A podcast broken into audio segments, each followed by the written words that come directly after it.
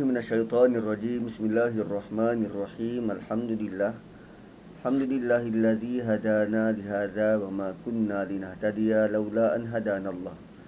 Asyhadu an la ilaha illallah wahdahu la syarikalah wa nashhadu anna sayyidana wa maulana Muhammadan abduhu wa rasuluh. Allahumma salli wa sallim wa barik ala Muhammad wa ala ali Muhammad kama sallaita ala Ibrahim wa ala ali Ibrahim fil alamin innaka Hamidum Majid. Assalamualaikum warahmatullahi wabarakatuh. Terima kasih kepada puan moderator, tuan-tuan dan puan-puan yang dirahmati Allah Subhanahu wa taala. Hari ini kita nak tengok masuk surah baru, surah Ash-Sharh atau surah Insyirah. Dan surah ini sangat berkait rapat dengan surah Ad-Duha. Dan ada ulama yang melihatnya sebagai menyambung dari surah Ad-Duha. Penyambungan itu bermula daripada alam yajidka yatiman fa'awa, di mana Allah mula menyebut nikmat-nikmat yang telah pun dikurniakan kepada baginda sallallahu alaihi wasallam. Dan surah ini juga dimulakan dengan alam, kan, alam nashrah laka sadrak, seolah-olah menyambung surah Ad-Duha. Alam yajidka yatiman fa'awa wa wajadaka dhallan fahada wa wajadaka a'ilan fa'aghna. Dan surah ini menyambung apa lagi nikmat-nikmat yang telah Allah berikan kepada baginda sallallahu alaihi wasallam. Dan kedua-dua surah ini menggunakan kata ganti nama pertama, iaitu ka, khusus digunakan merujuk kepada Nabi sallallahu alaihi wasallam. Walaupun surah ini relatifnya pendek, tapi dia sangat banyak pengajaran di dalamnya. Dan di hujung surah Ad-Duha ada nasihat yang kita perlu ambil maklum dan ambil cakna. Apa dia? Wa amma bi ni'mati rabbika fahaddits. Arahan-arahan dalam bentuk ayat yang dimulai dengan fa. Kan, fa ammal yatima fala taqhar wa ammas sa'ila fala tanhar wa amma bi ni'mati rabbika fa hadis. Semua dengan huruf fa di awal tu. Allah suruh Nabi sallallahu alaihi wasallam sampaikan dakwah dan ajar agama kepada manusia. Dan surah ini tentang kelebihan agama itu sendiri kepada baginda sallallahu alaihi wasallam. Dan soalan yang digunakan dalam surah Ad-Duha juga dalam ayat ini adalah dalam bentuk negative question, iaitu alam, tidakkah? Tujuan Allah bertanya semacam itu kerana nak memberi penekanan tentang perkara yang telah dilakukan. Tidakkah, bukankah? Itu semua nak memberi ingatan bahawa semua itu telah pun disediakan dan telah pun Allah bentangkan. Kalau kita kata pada orang lain, bukankah aku dah cakap? Kan selalu kita beringatan pada anak. Kan dah cakap pada anak, kan dah cakap. Soalan itu bukannya nak bagi tahu, bukan nak bagi tahu dia tentang benda yang berlaku, tapi bagi ingatan benda tu sudah pun berlaku, sudah diberitahu terlebih dahulu. Dan disebut juga dalam surah Ad-Duha, walal akhiratu khairul laka minal ula. Apa yang akan datang itu akan menjadi lebih mudah. Dalam surah ini juga disebut tentang kesenangan yang telah diberikan, bentuk-bentuk kesenangan yang diberikan kepada Nabi sallallahu alaihi wasallam, dan Allah berjanji pada Nabi dalam surah ini. Dalam surah Ad-Duha juga disebut bagaimana Nabi pernah mencari-cari kebenaran. Alam yajidka wa wajadaka dhallan fahada. Nabi pernah mencari-cari kebenaran dan Allah beri petunjuk kepada baginda. Dan orang yang mencari-cari suatu sebenarnya tidak tenang dalam hati mereka, dan bila mereka dapat, barulah hati mereka menjadi tenang. Dan disebut pada ayat pertama surah ini, alam nashrah laka sadrak. Bukankah kami yang telah menenangkan atau melapangkan dadamu? Dan disebut bagaimana baginda tenang kerana Allah telah beri petunjuk dan melapangkan dada baginda. Apa lagi kaitan antara surah Duha dan surah ini? Dalam surah Duha Allah sebut bagaimana baginda akan diberi nikmat. Wala saufa yu'tika rabbuka fatarda. akan diberi nikmat sampai baginda redha dan berpuas hati. Dan dalam surah ini disebut bagaimana Allah menaikkan nama baginda. Salah satu nikmat pemberian yang amat besar. Nikmat itu sangat didambakan, terutamanya bagi kafir Quraisy. Tuan-puan, kafir Quraisy ni, no, bukan hanya kafir Quraisy. Manusia ni dia nak kalau dia ni disebut-sebut. Dia nak kalau dia ni boleh meninggalkan sebarang tanda dan legasi. Bayangkan tuan-puan kalau negara kita mengiktiraf orang-orang berjasa dengan mengabadikan nama-nama mereka dalam bentuk apa? Bangunan, nama, apa, tugu, you name it. Kalau masjid, masjid Sultan sekian-sekian, ataupun jalan, Jalan Tun Razak, Jalan Tan Cheng Lok. Siapa mereka-mereka ini? Mereka adalah orang-orang yang berjasa. Lalu nama mereka disebut-sebut, diabadikan. Dan salah satu daripada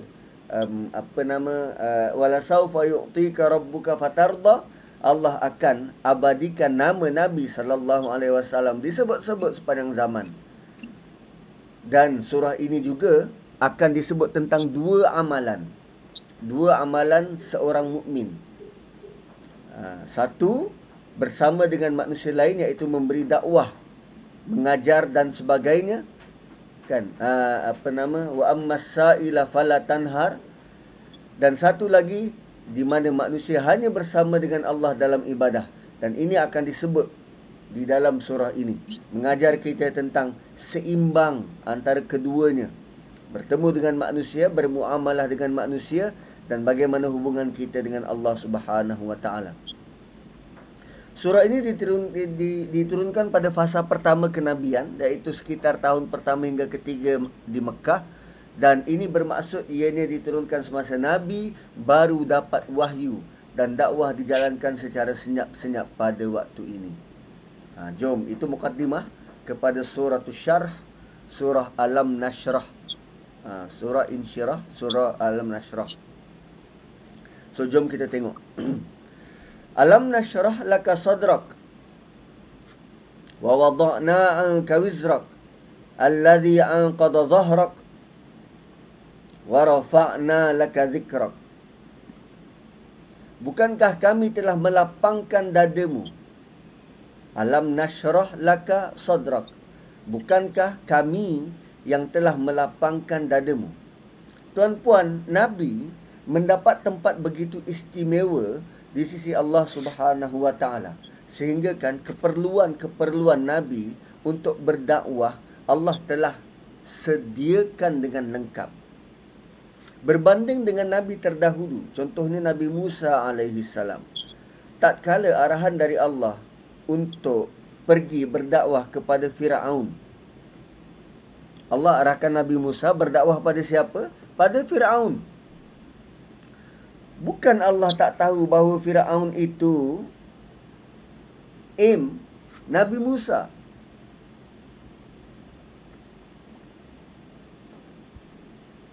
Nabi Musa melarikan diri kerana melakukan kesalahan.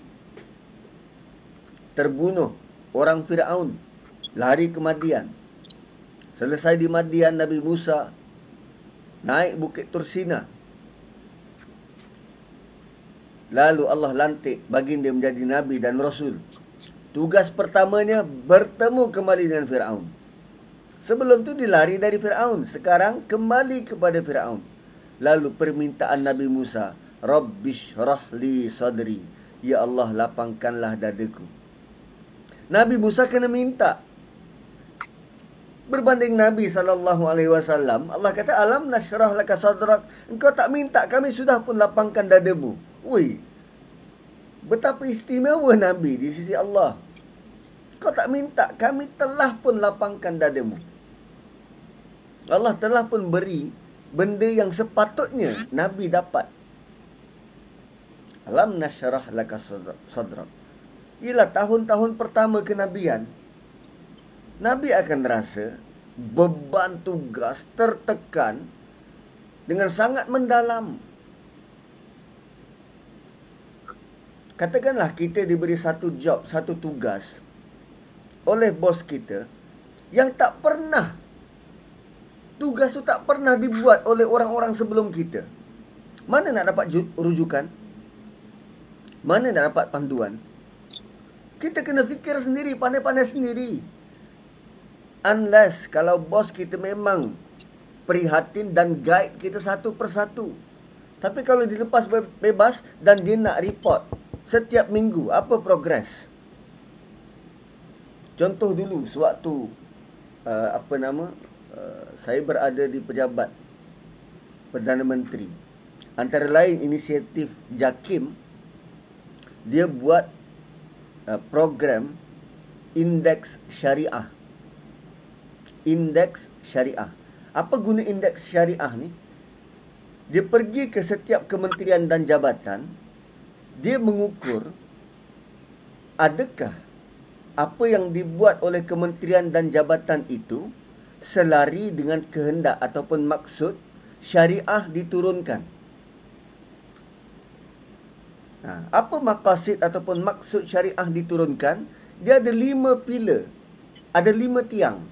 Pertamanya, apa pun yang kita buat, kita kena utamakan menjaga agama. Selepas itu menjaga nyawa. Selepas itu menjaga akal. Selepas itu menjaga harta. Menjaga keturunan. Dan di hujung sekali menjaga harta. So kalau 5 ini kita dapat bangunkan, basically apa yang kita buat itu adalah selari dengan kehendak syarak. Jadi setiap kementerian ini diberi pemahaman, diukur aktiviti-aktiviti kementerian mencapai tak kehendak 5 benda ni. So selalunya kalau kita kata, oi, menjaga agama, adakah kementerian-kementerian selain daripada jabatan agama yang menjaga agama? Tuan-puan, banyak kementerian yang benar-benar jaga keperluan-keperluan agama. Memberi ruang dan peluang kepada staf dia untuk memperdalami agama. Ada program-program itu.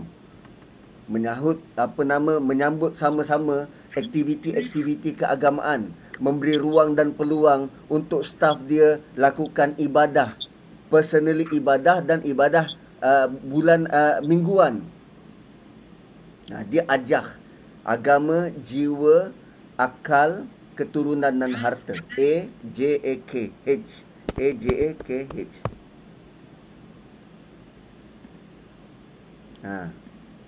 AJAKH. Agama, jiwa, akal, keturunan dan harta.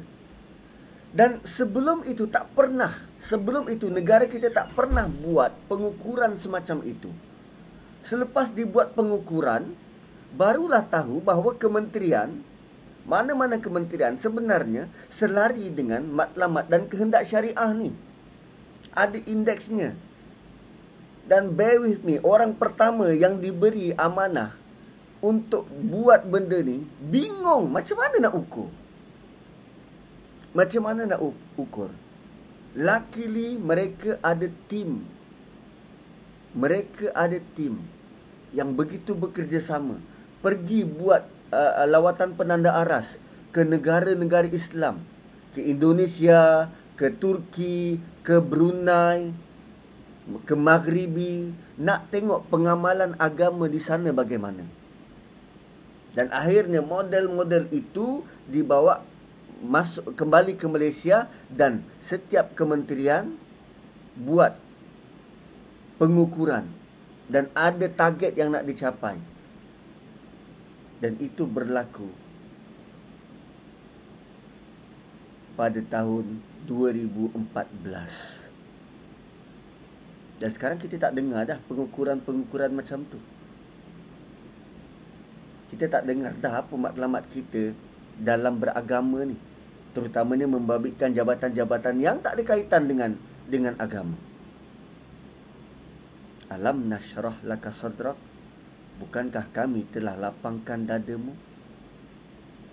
Kami telah lapangkan dadamu. kadang tanpa kau minta. Dan situasi lapang dada ni tuan-puan sangat penting. Saya tak tahu, mungkin kita dah lalui surah-surah yang berkaitan dengan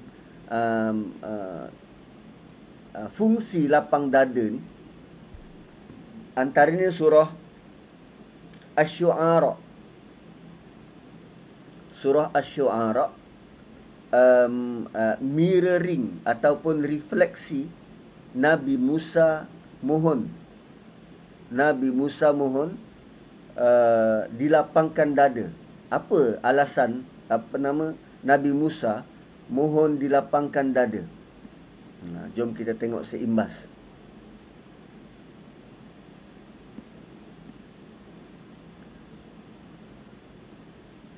Okey. So wa idna da rabbuka Musa anitil qaumaz zalimin. Ketika kami menyeru, memberitahu Nabi Musa, ketika Tuhanmu memberitahu Musa, aniqtil qaumaz zalimin, datangi, pergi kepada kaum yang zalim. So bila arahannya secara umum pergi kepada kaum yang zalim, Nabi Musa tertanya-tanya, kaum zalim yang mana? Di utara, selatan, timur atau barat? Maka Allah nyatakan secara spesifik kaum Firaun. Oh, rupanya kaum yang zalim itu kaum Firaun. Ala yattaqun, tidakkah mereka bertakwa? Kemudian qala rabbi. Ini permintaan Nabi Musa. Berbeza dengan dalam surah Taha.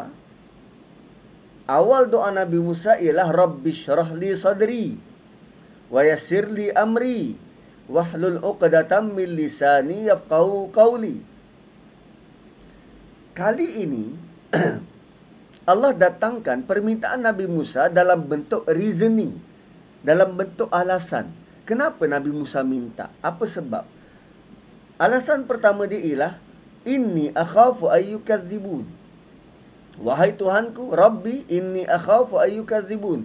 Aku takut mereka menolak ajakan aku. Itu alasan pertama.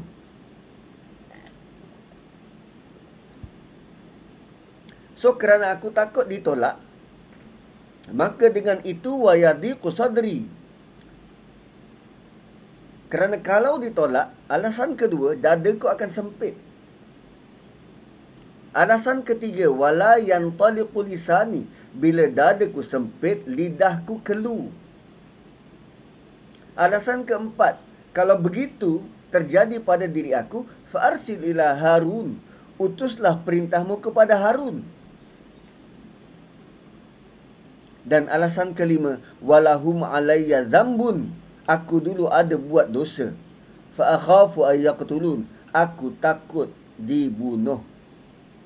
Aku takut mereka bunuh aku. Kalau kita tengok dalam 5 alasan. Alasan pertama, Nabi Musa takut penolakan.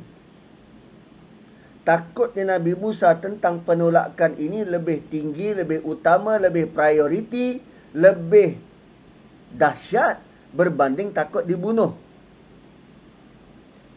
Fa akhafu ayyaqtulun. Rupanya penolakan ini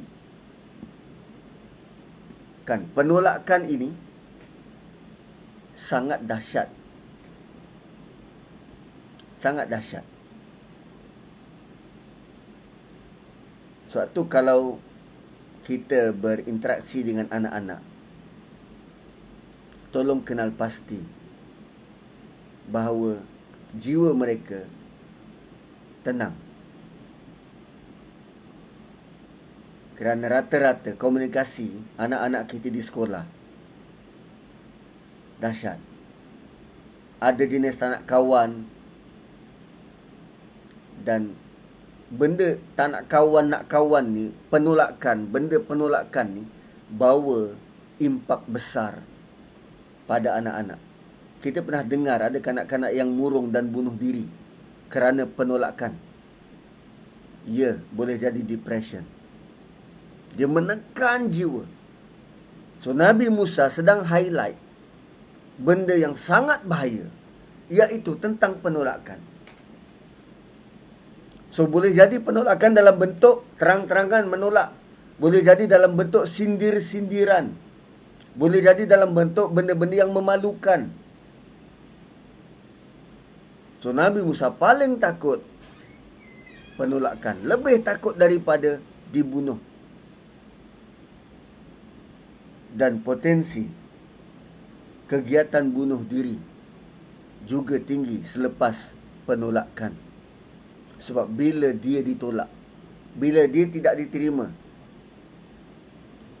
dadanya akan sempit. Bila dada dia sempit, lidah dia keluh, tak tahu nak bercakap, tak tahu nak mengadu, tak tahu nak defend diri dia. Dan ketika itu dia sangat perlu orang dekat yang rapat dan memahami. Dan tak kala ini peranan keluarga sangat krusial.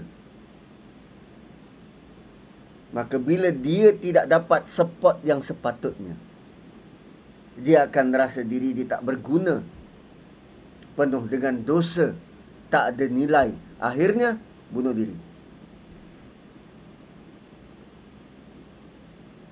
Itu basically kita boleh lihat ayat 12, 13 dan 14 surah Syu'ara.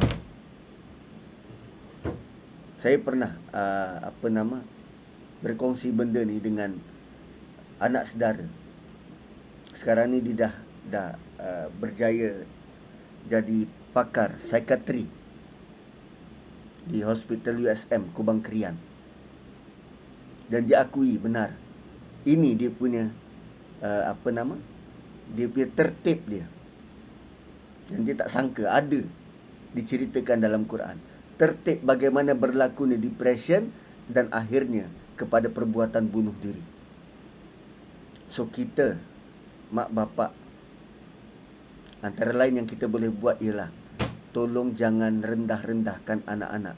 Jangan malukan dia depan sepupu-sepupu, jangan malukan dia depan keluarga. Kalau nak tegur, personally. Sebab depresi ini musuh senyap. Jangan bunuh karakter anak kita. Sayangi dia. Kalau tegur, tegur dengan cara bermaruah. Bukan dengan kritik, bukan dengan kita judge, bukan beri hukuman sebelum diusul periksa. Tolong. Sebab ada anak-anak kita yang sangat super sensitif. Lalu apa yang Nabi hadapi, seperti juga Nabi Musa, bila nak berhadapan dengan kaum, nak jumpa dengan pakcik sendiri, nak jumpa dengan sepupu sendiri, nak jumpa dengan keluarga sendiri, ada tekanan dahsyat dan hebat. Maka Allah persediakan hati Nabi, sedia lapang. Alam nashrah laka sadrak. Kemudian apa lagi nikmat yang Allah beri pada Nabi? Wa wada'na anka wizrak. Kami letak, kami alih. Wa wada'na ni benda tu dah ada kat situ, kami angkat dan kami alih.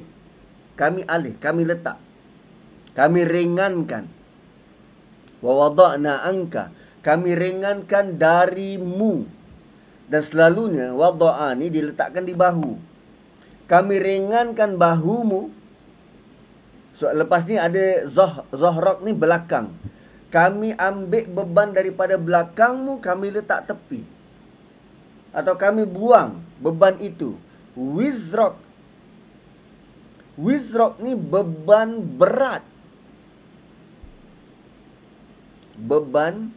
berat.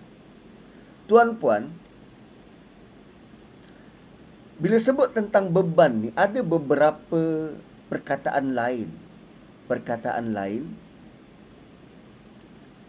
dalam bahasa Arab. Ada perkataan hamala juga menanggung, wazara juga menanggung. Cuma weightage dua perkataan ni berbeza. Ada ulama kata hamala ni lebih berat. Sebab tu kekaguman kita terhadap para wanita, terutama ibu-ibu yang pernah hamil. Beban yang mereka tanggung tu berat, bukan ringan. Dan mereka menanggungnya consistently dengan begitu sabar 9 bulan. Lelaki belum tentu. Dengan tak selesa, dengan tak boleh nak meniarap, tak boleh nak terlentang. Panasnya luar biasa, 2 kali ganda. Dengan gatal-gatalnya, dengan alahannya. Nah, tu hamalah, beban yang ditanggung. Terutamanya para ibu hamil. Dan wizrak akan lahir perkataan wazir. Wazir ni apa? Menteri. Wazir ni dikenali sebagai menteri. So, wizrak daripada wazara, dia beban yang lebih berat daripada hamil. Beban yang lebih berat daripada hamil. Beban tanggungjawab. Itu yang Nabi sedang pikul. Itu yang Nabi sedang pikul. So, sebab tu hubungan kita dengan Nabi ni, hubungan kita dengan Nabi, kalaupun tidak lebih, tapi at par berbanding hubungan kita dengan mak bapak. Malah dengan Nabi lebih, kerana beban yang Nabi tanggung itu luar biasa. Luar biasa. Dia bukan sahaja memikirkan diri dia, tetapi umat secara keseluruhan. Umat secara keseluruhan. Sayangnya Nabi kita tak tergambar, tak terbayang. Tak terbayang. Baiknya Nabi itu luar biasa. So, Allah Subhanahu wa ta'ala telah pun meringankan beban Nabi. Dan bayangkan, saking ringannya beban Nabi, Nabi boleh berjalan atas muka bumi ini dengan begitu segak dan tampan. Biasanya kalau orang ada beban besar atas bahu, muka dia takkan senyum. Muka takkan senyum. Cuba tengok pasangan kita, yang kalau diberi tugas berat oleh bos dia, dia tak boleh tidur malam.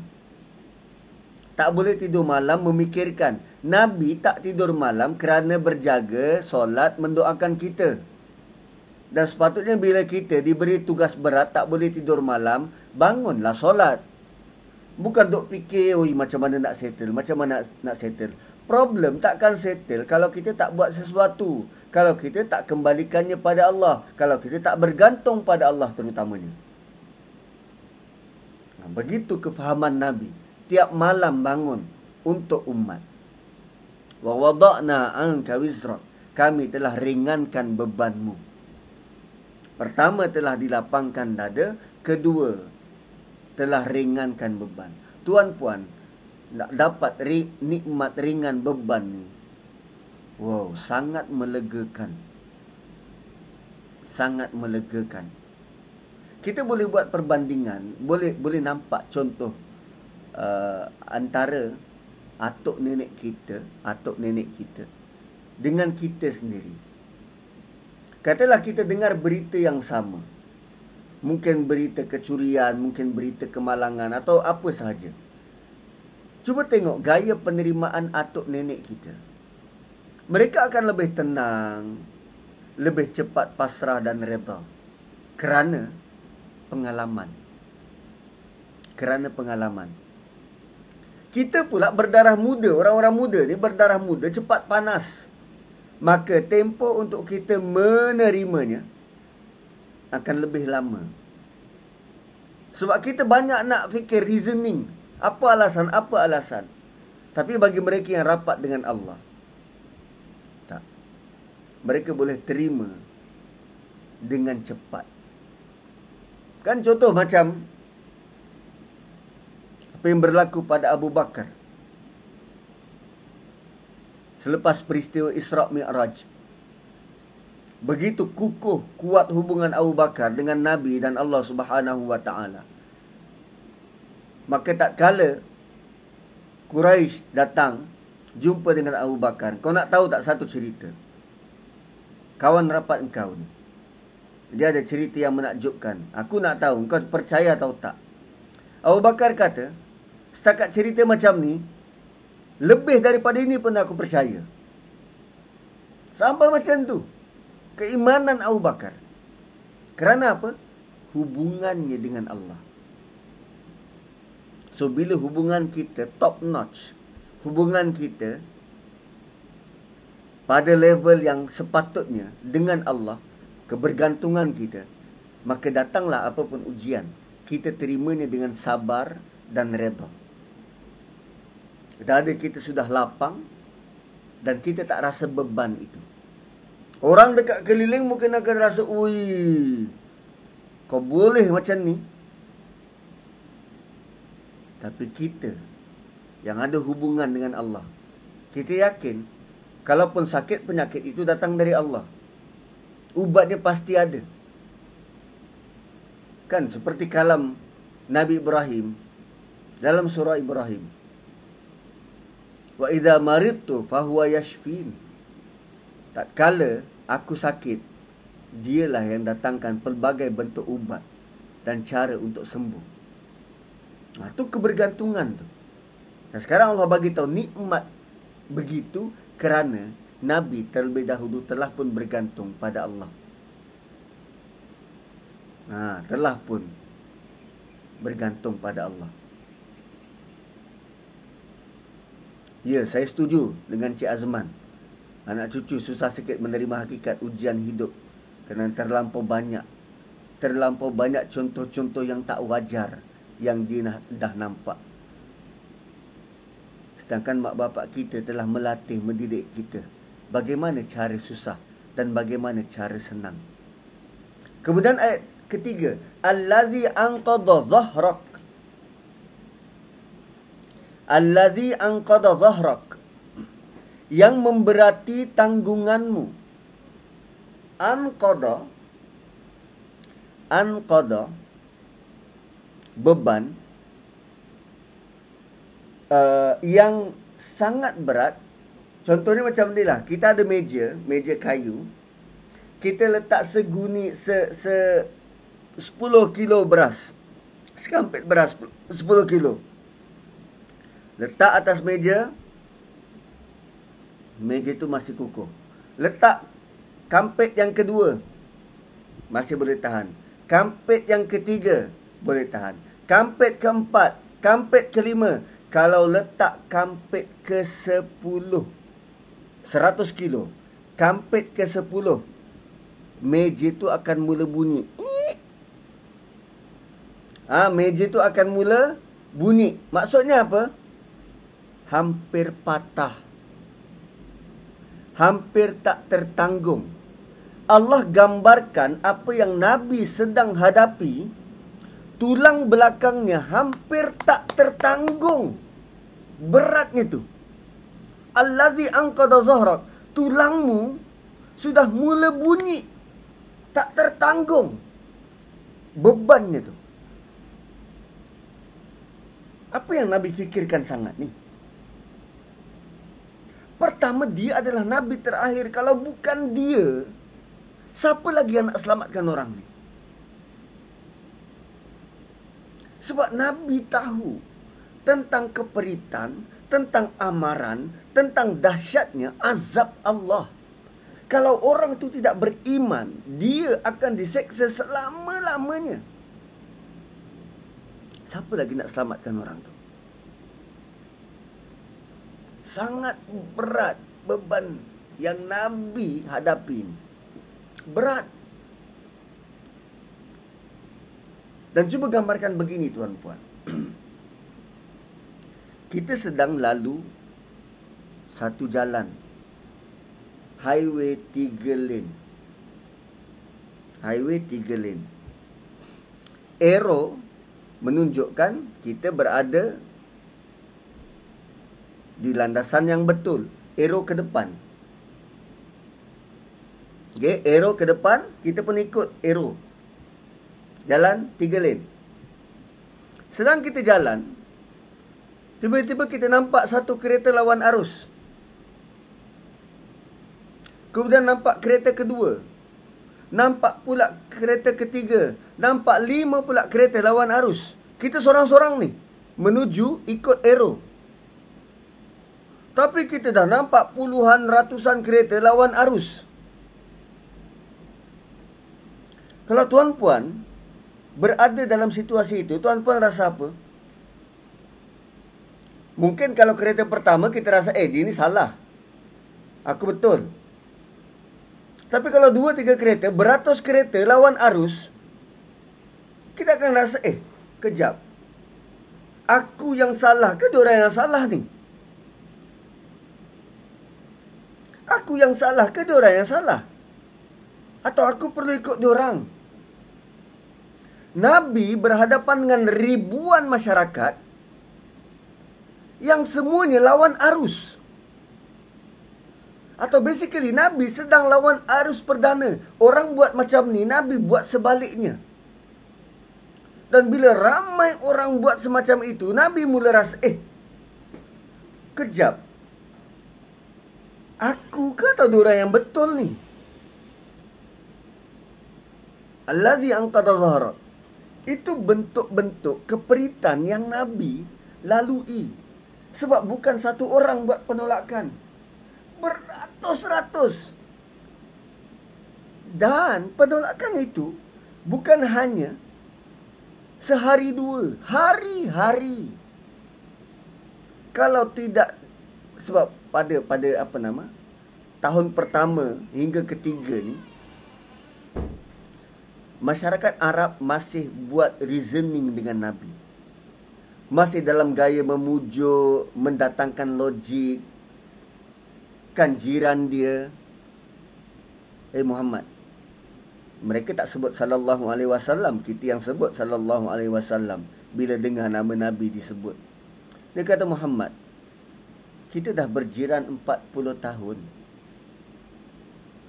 Dan kita sudah faham tentang hati budi masing-masing. Tapi kami pelik, kenapa engkau tiba-tiba jadi macam ni? Kau tiba-tiba melawan arus, melawan adat dan resam. Adakah kerana engkau hidup dengan kami? Kami sangat percaya engkau ni orang yang dipercayai.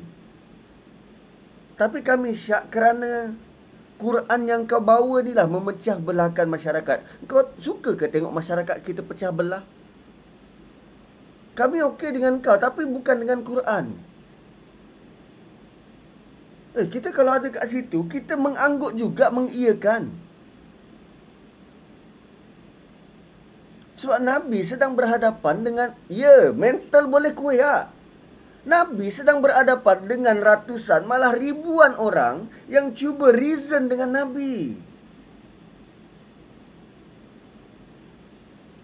Dan sepanjang Nabi berdakwah di Mekah,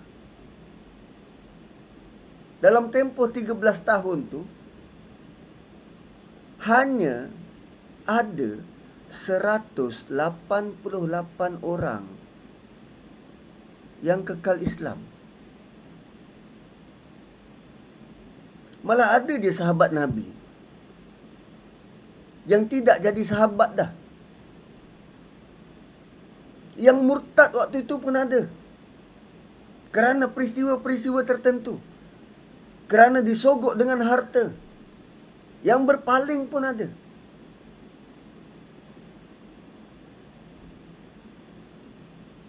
Susah. Apa yang Nabi hadapi ini susah. Sukar.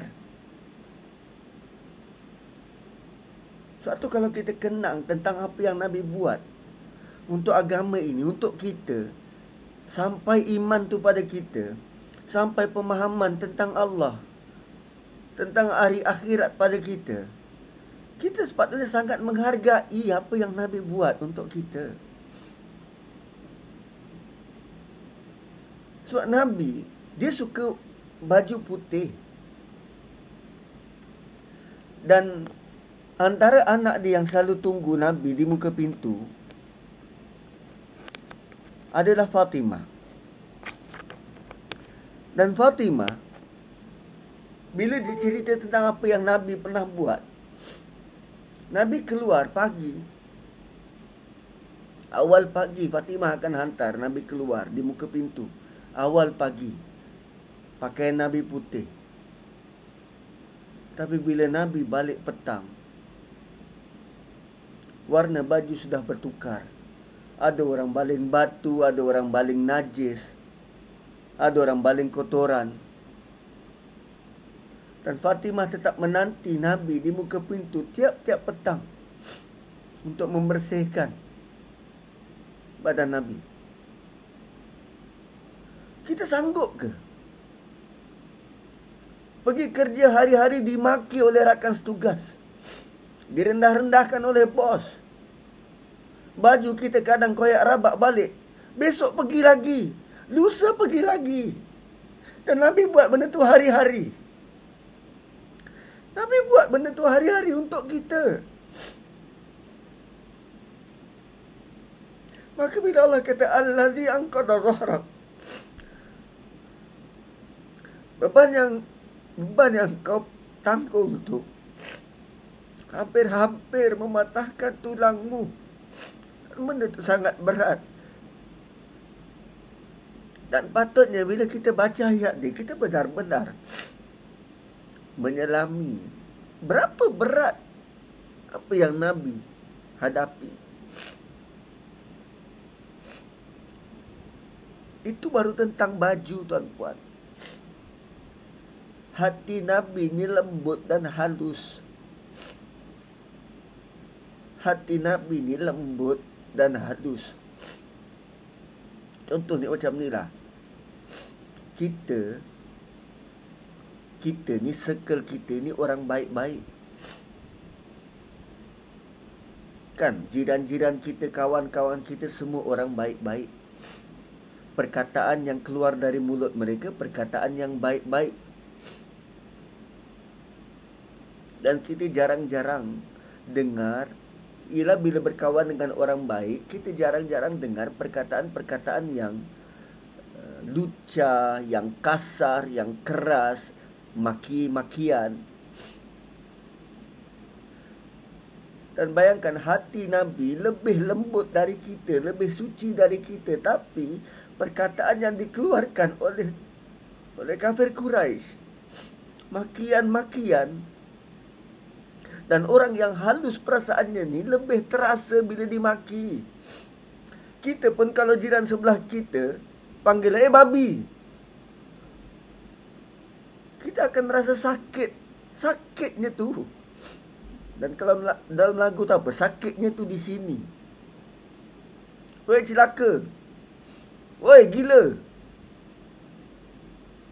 Dan itu yang Nabi dengar hari-hari. Dan Nabi tak putus asa. Nabi tak ada waktu rehat. 24/7. Hari-hari. Dan Nabi pergi dakwah ni pintu ke pintu. Bukan keluar masuk TV, bukan keluar masuk radio. Asal keluar radio, dia rasa settle. Tak. Nabi pergi pintu ke pintu, ajak setiap orang. Pergi hari ni dia tolak, pergi lagi esok.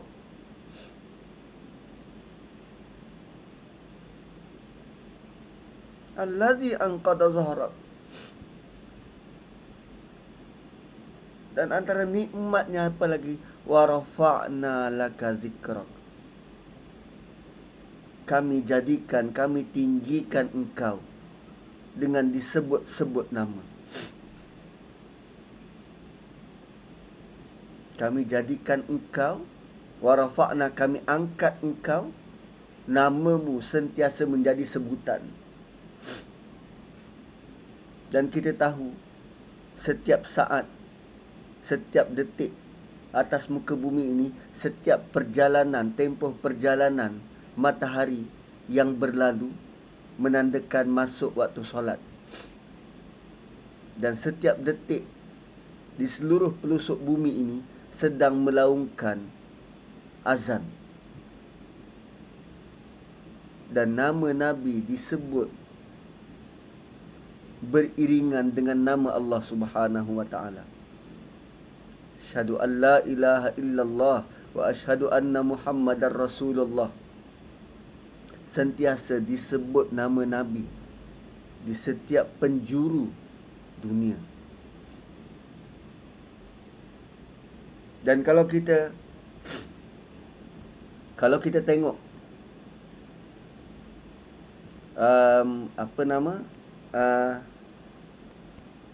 tulisan La ilaha illallah, La ilaha illallah Muhammadur Rasulullah,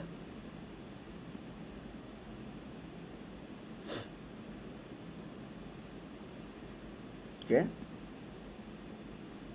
Tengok ni, La ilaha illallah Muhammadur Rasulullah. Cuba tengok nama Allah dan nama Muhammad sallallahu alaihi wasallam duduk sebelah-sebelah. Allah sengaja letak nama Allah dekat belakang, semata-mata nak dekat dengan nama Nabi. Sayangnya Allah pada Nabi, cintanya Allah pada Nabi. Wa rafa'na laka zikrak. Sebila Allah kata kami angkat namamu, namamu sentiasa disebut. Dan itu merupakan kebanggaan buat Nabi, namanya sentiasa disebut-sebut. Wa rafa'na laka zikrak. Dan Allah tahu beban yang Nabi lalui, berat, sukar. Nabi bukan mewakili satu kaum, Nabi mewakili seluruh manusia. Berbeza dengan Rasul-Rasul sebelum ini, hanya mewakili satu kaum.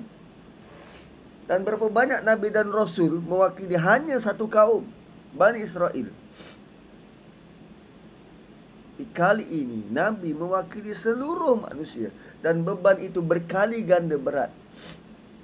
Maka Allah beri jaminan pada Nabi, fa inna ma'al usri yusra,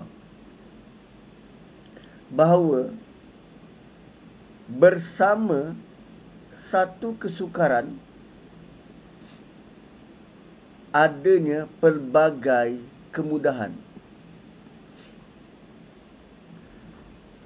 Dua kali Allah ulang, fa inna, sungguh, ma'a, bersama, al-usri, satu, sebab ada alif lam. Dan kesukaran tu kita tahu kesukaran yang mana. Satu kesukaran, bersamanya datang pelbagai kemudahan. Yusran tak ada alif lam, dalam bentuk nakirah. Nakirah ni infinity, tak tahu berapa banyak kemudahan datang bersamanya. So bila kita hadapi satu kesukaran, tolong jangan fokus hanya pada kesukaran yang satu itu. Kalau kita tak ada duit, tolong jangan fokus kepada tak ada duit yang satu tu, tapi lihatlah apa yang kita sedang ada. Kegembiraan, keriangan, nikmat yang pelbagai. Maka kita takkan hanya terikat dengan satu kesukaran tu. Hidup kita akan lebih mudah untuk move on. Kalau kita putus cinta, jangan hanya lihat satu masalah putus cinta tu. Kenangkanlah bahawa ramai lagi orang yang menaruh kasih sayang buat kita, mak bapak kita, adik-beradik kita, sepupu-sepapat kita. Jangan hanya melihat satu kesukaran itu.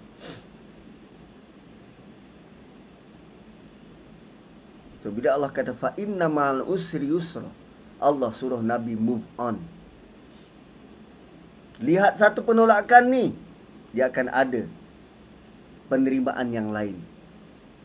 Contohnya selepas kembali dari Taif, kaum dia tolak dia. Bukan mereka tak kenal Nabi, orang Taif paling kenal Nabi.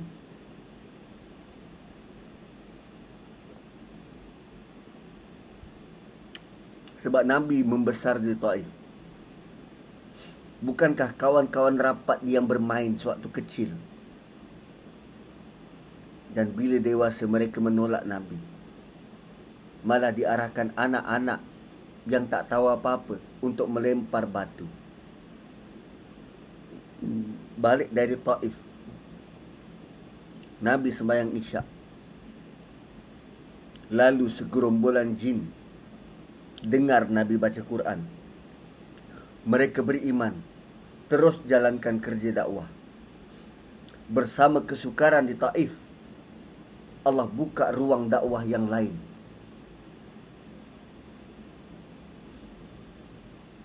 Bersama kesukaran di Taif, Allah buka ruang dakwah pada dimensi lain, dimensi baru, jin. Inna ma'al usri yusra.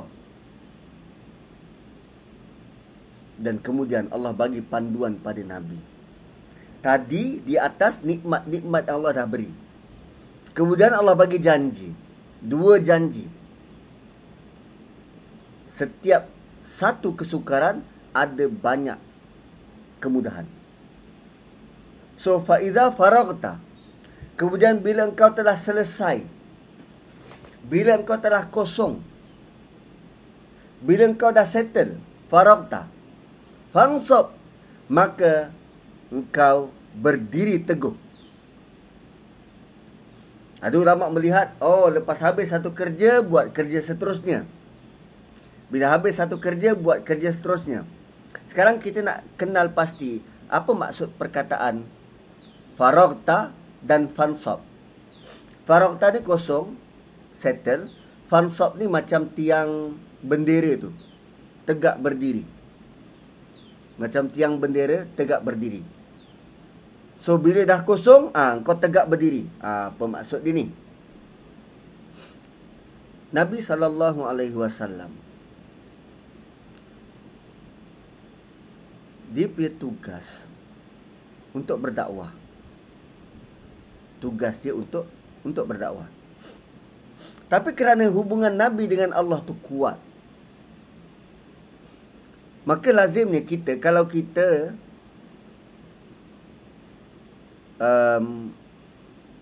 ada kesukaan, kita akan suka, kita akan lebih selesa buat benda yang kita suka. So dengan hubungan Nabi pada Allah tu sangat kuat, tuan-puan rasa apa yang Nabi sangat suka buat? Nabi sangat suka solat, berhubung dengan Allah secara terus. Tapi Nabi sedar dia ada kerja yang perlu disettlekan. Apa dia? Berjumpa manusia. Berjumpa manusia. Nabi suka bercakap dengan Allah dalam solat. Tapi Nabi sedar dia ada tugas, tugas dakwah untuk bercakap dengan manusia. Tuan-puan, tadi saya bagi contoh, Nabi keluar bercakap dengan manusia, dapat respon yang tak baik. Kita kalau bercakap dengan bos, asyik kena maki hari-hari, kita ada rasa nak pergi lagi tak kerja? Resign. Kita berhenti. Dan yang bercakap dengan Nabi ni bukan orang lain, pakcik dia, sepupu dia. Kita kalau pakcik dia maki kita, kita kalau pakcik kita maki kita, sepupu kita pulaukan kita, apa kita rasa? Dahlah kita anak yatim.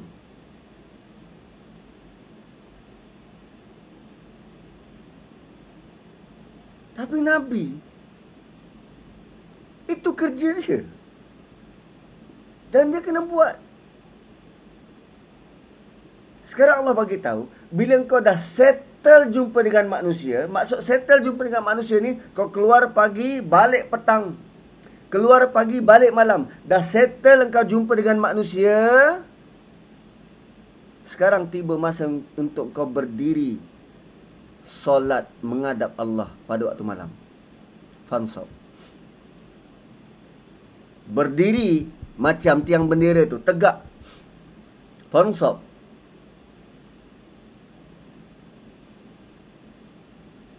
So, kadang orang translate lepas habis satu kerja, buat kerja yang lain. Saya melihat ayat ni sebagai selepas engkau settle kerja dunia engkau, kau menghadap Allah. untuk hantar laporan.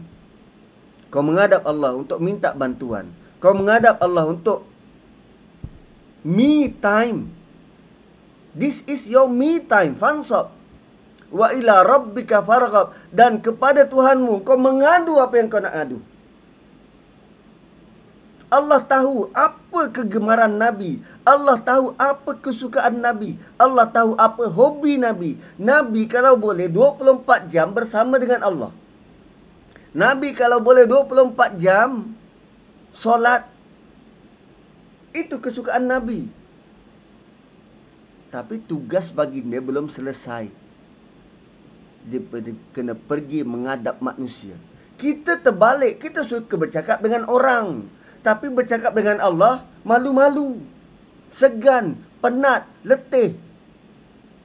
Kita terbalik dengan apa yang Nabi buat. Nabi suka bercakap dengan Allah, tapi ada tugas. Nabi kena settlekan tugas. Kat hujung ni Allah pujuk Nabi, kau dah settle kerja kau, mari menghadaplah aku. Begitu Nabi punya patuh arahan Allah Subhanahu Wa Taala. Dan tatkala Nabi menghadap Allah Subhanahu Wa Taala waktu itu, Nabi berasa sangat sangat lega. Kerana itulah waktunya Nabi memohon, mengadu, merayu, bermanja. Maka jom contohi Nabi, kembali pada Allah untuk merayu, bermanja, mohon dan apa saja luahkan pada Allah. Barakallahu li wa lakum. Saya kembalikan kepada moderator. Masya Allah, tabarakallah. Masya Allah, subhanallah. Al-Fadil Ustaz Nazri, ya Allah.